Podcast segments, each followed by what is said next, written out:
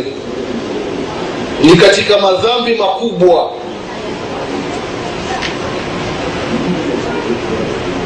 Ni haramu mwenye kufanya liwapi anapata laana mwenyezi mungu subhanahu wa taala?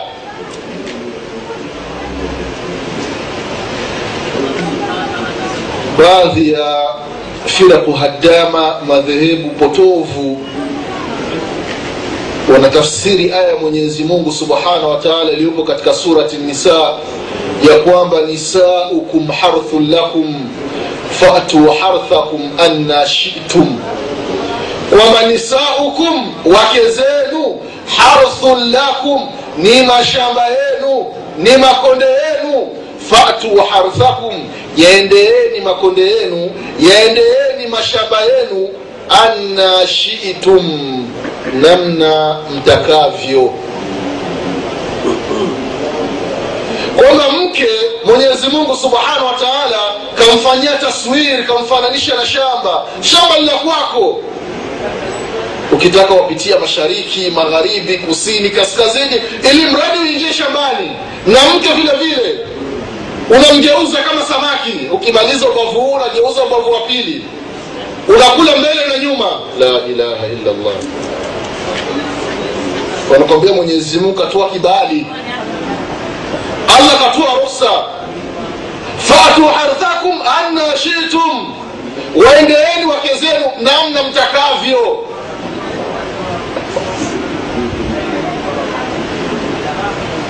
Ai kaifa shitum? Lakini hawa watu ni majahili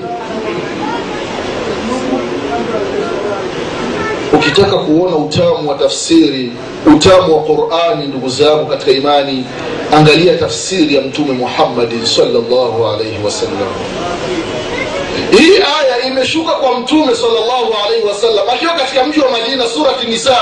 Surati nisa ina madania imeshuka katika mji wa madina. Ni katika aya za ahkam. Hii aya namna gani alivyoitafsiri mtume salllahu alaihi wasallam namna gani alivyoelewa masahaba radiallahu anhum? Ndugu zangu katika imani waislamu wa mji wa makka na waislamu wa mji wa madina namna walivyokuwa wakikutana na wake zao watu wa Makka wana staili yao na watu wa madina wana staili yao watu wa maka wanavyokutana na wake zao ni tofauti na, wake, na watu wa madina wanavyokutana na wake zao.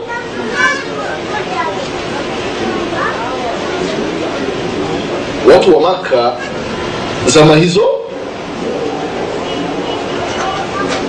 ilikuwa kawaida. Mwanamke chini mwanamume juu. Hii ndio ilikuwa staili ya watu wa makka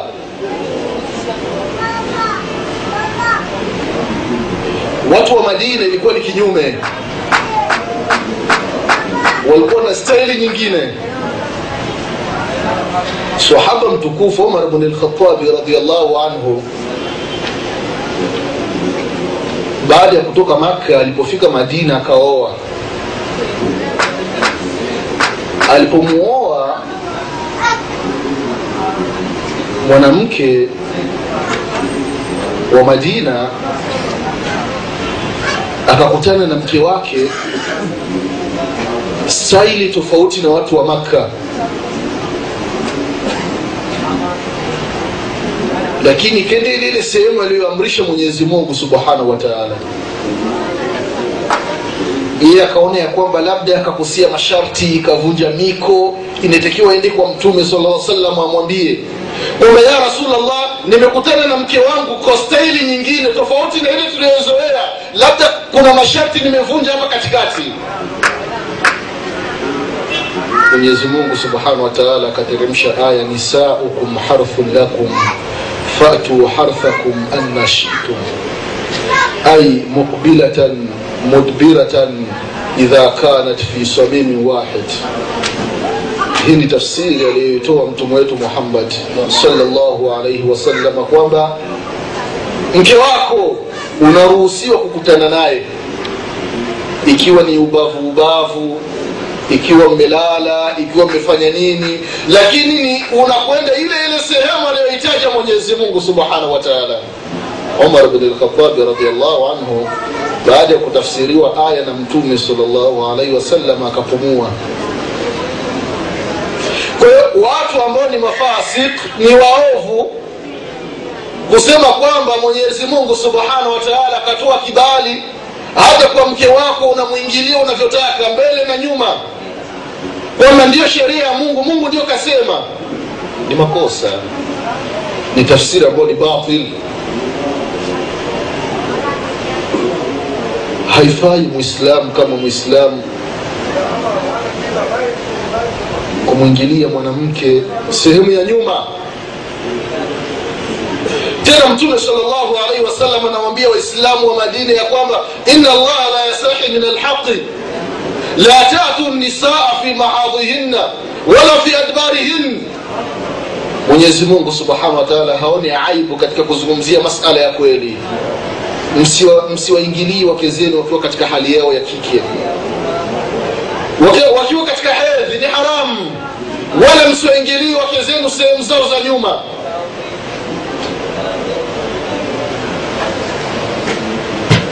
cha ajabu ndugu zangu katika imani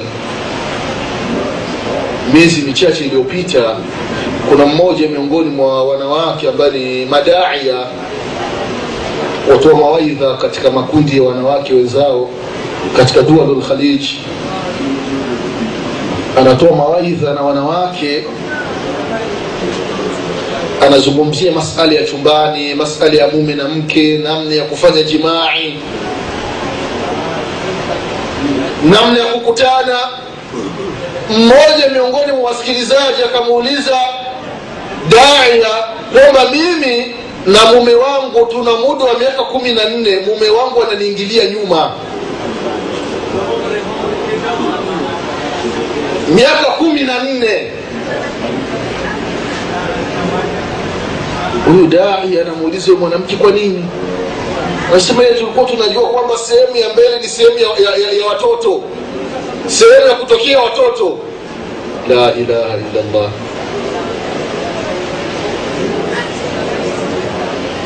Galia msiba ndugu zangu katika imani. Ikiwa katika miji ambayo ipo jirani na mji ulioteremshiwa wahai itakuwaje afrika huko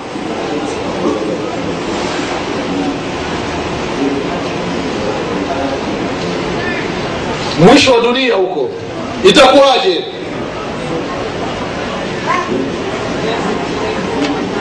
Ndugu zangu katika imani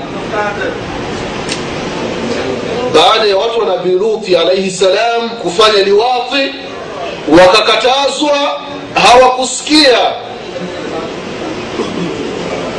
Ujumbe umewafikia. Hawatakuwa na hoja mbele ya allah subhanahu wa taala kinachofuata ni adhabu ya mwenyezi mungu subhanahu wa taala. Mwenyezi mungu anatuma jeshi la malaika. Walillahi junudu samawati walardhi mwenyezi mungu huwa anaamua kwamba kaumu fulani acha niwatumie jeshi kutoka mbinguni. Watu wengine allah anaamua hapana ina haja ya kuteremsha malaika. Acha nilete majeshi yaliyoko baina ya mbingu na ardhi. Allah anatuma upepo. Watu wengine mwenyezi mungu subhanahu wa taala ana haja ya kuleta majeshi yaliyoko baina ya mbingu na ardhi. Analeta majeshi yaliyoko ardhini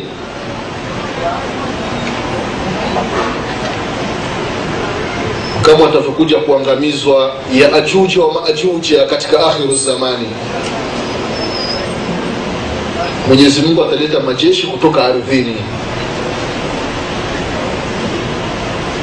Baada ya ajuja wa maajuja kufunguliwa sehemu waliyoko kazi yao ni kufanya ufisadi katika ardhi wakifika sehemu ambayo kuna mto wa maji watakunywa yale maji mpaka wayamalize. Kutokana na nguvu walizopewa na mwenyezi mungu subhanahu wa taala. Mto wa tabaria utamalizika. Wakikutana na watu ambao sio katika kabila la yaajuja wa maajuja wenyewe ni kuua wataua watu wote watakaowaona. Wakishawamaliza watasema ya kwamba tumewamaliza viumbe wa duniani. Sasa inatakiwa tuwamalize na viumbe wa mbinguni. Watachofanya wanachukua mishale wanachukua mikuki wanarusha juu. Wakirusha juu mwenyezi mungu subhanahu wa taala ile rumhi anajalia zinateremka na damu. Zikiteremka na, na alama ya damu wanasema ya kwamba tumemaliza watu wa, wa mbinguni. Umefanya ufisadi hatajwi mwenyezi mungu subhanahu wa taala. Mwenyezi mungu anawaletea majeshi kutoka ardhini majeshi yenyewe ndugu zangu katika imani angalia mnyama. Mwangalie ng'ombe au mbuzi au kondoo.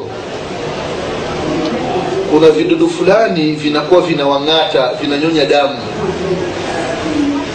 Wengine wanaita kupe. Haya ndio majeshi ya mwenyezi mungu subhanahu wa taala yatakayokuja kuwamaliza ajuja wa maajuja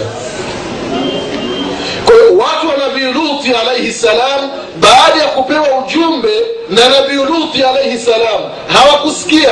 Mwenyezi mungu anateremsha jeshi la malaika. Kabla ya malaika kwenda kwenye kijiji cha nabii luthi alaihi salam kijiji kinaanza kupitia katika mji wa nabii ibrahim khalil.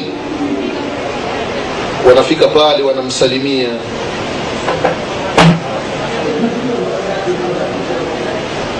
kipindi cha mwanzo malaika wa mwenyezi mungu subhanahu wa taala walikuwa wanateremka duniani katika maumbili ya kibinadamu. Kundi la malaika likaingia katika nyumba ya nabii ibrahimu alaihi ssalam wanadamu. Nabii ibrahimu alaihi salam akadhani ya kwamba ni binadamu wamekuja kumtembelea. Nabii ibrahimu akaenda kwenye wanyama wake akamchukua mnyama mmoja akamchinja akamtengeneza anawaletea chakula anaona hawali. Anawauliza kwa nini hamli? Wanawambia kwamba sisi ni rusulu rabbik ni mitume kutoka kwa mola wako. Haya mbona mko wengi kulikoni malaika wanasema sisi tumetumwa ila qaumi lut. Tunaelekea kwenye kijiji cha nabii lut. Malaika namna walivyo wingi wao nabiullahi ibrahimu alahi salam akaona ya kwamba huu wingi wa malaika sio waheri ni wingi wa kuja kufanya tadmir kuangamiza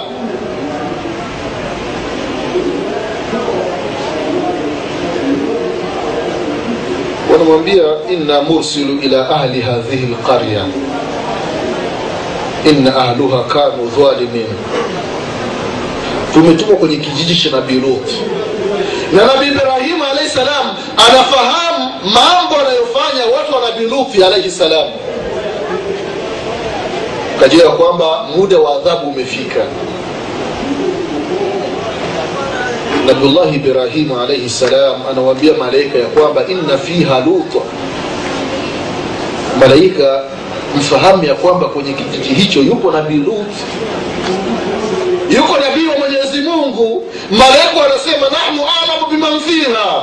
Wote waliopo waumini wote waliopo humu tunawafahamu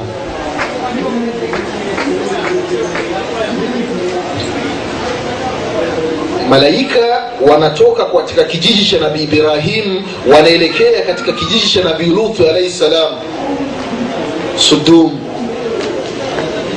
Wanaingia katika nyumba ya nabii luthi alaihi salam. Nabii luthi anawapokea anawakaribisha. Mke wa nabii luthi alaihi salam kwa sababu alikuwa ni mwovu anawafahamisha wanamume ya kwamba katika nyumba ya nabii luthi alaihi salam kuna wageni. Katika lugha ya kisasa vijana wanasema kwamba kuna mizigo kuna vifaa vya nguvu. Tena nawaambia nyinyi yani mlifanya liwapi na wanamume? Hawa waliofika ndio mwisho sijaona mfano wake. Wamependeza wamejazia wanafanya nini? Wana sifa zote. Ufuski alikuwa anaofanya mke wa nabii luthi alaihi salam anatoka kwenye nyumba yake anachukua kuni anawasha moto. Akishawasha moto moshi unatoka. Moshi ukitoka wale wafasiki wale vijana wanajua kwamba kuna wageni. Dini limeingia. Wanajipanga wanakwenda. Wanafika pale wanapitapita mmoja anapita huku mwingine anarudi. Wanaingia kana kwamba wanamsalimia nabii ruthi na kuwasalimia wageni kuwakaribisha. Karibuni habari za huko. Kumbe wanawaangalia vizuri wamekwisha waona ni kweli wageni mizigo ya nguvu tena wanatosha wanafaa. Wanaondoka wamepanga kwamba tutakuja usiku. Usiku pakiwa pametulia amna vuruguvurugu nini ndo tutawafata hao wageni.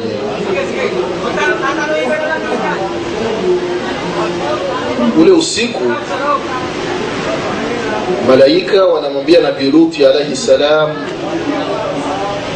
kipindi hicho nabii luthi hajafahamu kama hawa ni malaika anajua ni wageni wa kawaida. Ana hofu.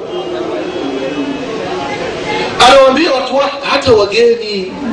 Yani mnanidhalilisha mimi baba mwenye nyumba.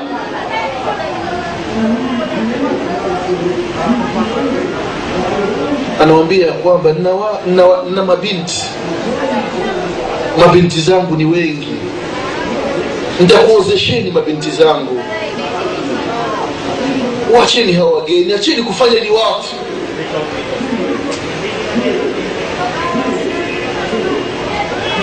katika aya ya surat kwenye surati shura mwenyezi mungu subhanahu wa aliposema ya kwamba yahabu liman yashau inatha wayahabu liman yashau dhukur au yuzawijuhum dhukurana wa inatha wayajalu man yashau aqima innahu alimun qadir kwamba kuna baadhi ya watu mwenyezi mungu anawajalia wanazani watoto wa kike tu. Wakaandika kwenye tafsiri kama nabii luthi alaihi salam. Alikuwa na watoto wengi wa kike.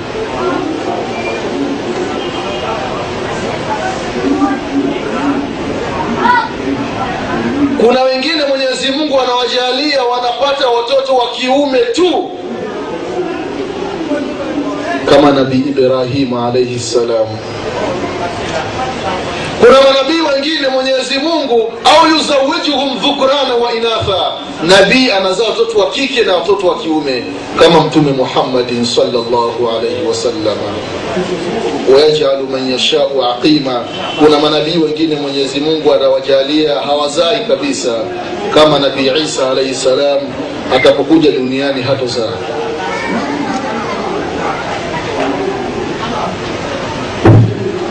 nabii luthi alaihi salam ana mabinti wengi anawaambia watu wake nitakuozesheni mabinti zangu. Wanasema kwamba hapana sisi hatuna haja hatuna shida na mabinti zako. Wanamwambia wewe luthi wewe unafahamu tunayoyataka sisi. Tunataka hawa wanamume hawa. Ndugu zangu katika imani malaika wakamwambia nabii luthi alaihi salamu na kumpoza moyo ya kwamba usihofu sisi ni malaika kutoka kwa mola wako. Haya wanayopanga haya- hayatotufika. Sasa wewe nabii lut na watu waliokuamini ondokeni katika hiki kijiji. Wakakusanya vilivyokuwa vyao wakaondoka malaika wakazunguka kile kijiji wakakinyanyua ndugu zangu katika imani. Mwenyezi mungu subhanahu wa anasema wajaalna aliaha safilaha. Kile kijiji baada ya kunyanyuliwa na malaika kikageuzwa. Chini ikawa juu juu ikawa chini waamtarna alaihim hijaratan min sijil mwenyezi mungu subhanahu wa taala akawateremshia mawe yaliyochomwa yakawiva.